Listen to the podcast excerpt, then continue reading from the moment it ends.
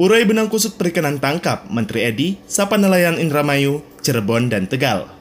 Menteri Kelautan dan Perikanan Edi Prabowo bergerak cepat untuk menyiapkan langkah-langkah extraordinary sebagaimana diamanatkan Presiden Joko Widodo.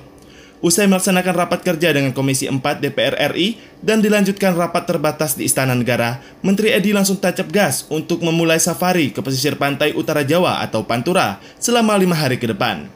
Pelabuhan Perikanan Karangsong, Indramayu, menjadi lokasi pertama kunjungan kerja ini.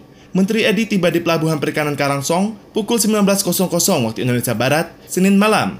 Rombongan Menteri Edi disambut antusias nelayan meski di tengah guyuran hujan lebat. Dalam sambutannya, Edi menyampaikan kunjungan kerja ini dilakukan untuk menjalin komunikasi dengan para nelayan sesuai arahan Presiden Republik Indonesia.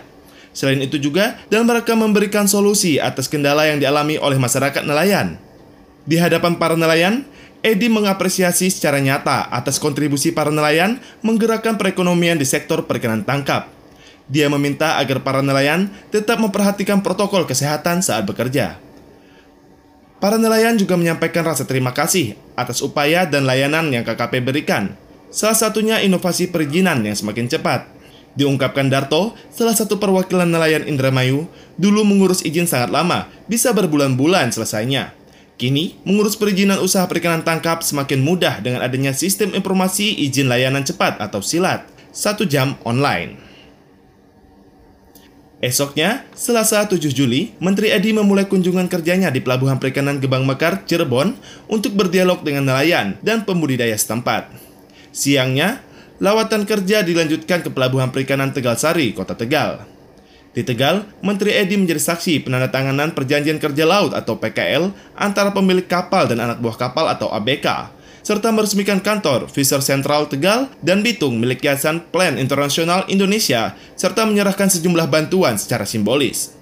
Selanjutnya, Menteri Edi yang didampingi oleh Direktur Jenderal Perikanan Tangkap, jajaran eselon 1 Kementerian Kelautan dan Perikanan, staf khusus dan staf ahli melakukan dialog dengan para nelayan cantrang para nelayan mengaku siap diatur, tetapi jangan dilarang untuk menangkap ikan dengan cantrang. Menteri Edi mengajak masyarakat untuk bersabar. Kebijakan soal cantrang sedang dalam tahap harmonisasi di kementerian lain. Kementerian Kelautan dan Perikanan memang sedang meninjau ulang aturan soal cantrang untuk diperbolehkan lagi beroperasi, namun dengan sederet aturan, seperti aturan jonasi hingga aturan panjang dan lebar jaring. Edi meminta agar para nelayan mematuhi peraturan yang ada serta percaya dengan keputusannya dan tidak perlu terpancing oleh pihak yang tidak bertanggung jawab. Humas Direktorat Jenderal Perikanan Tangkap melaporkan.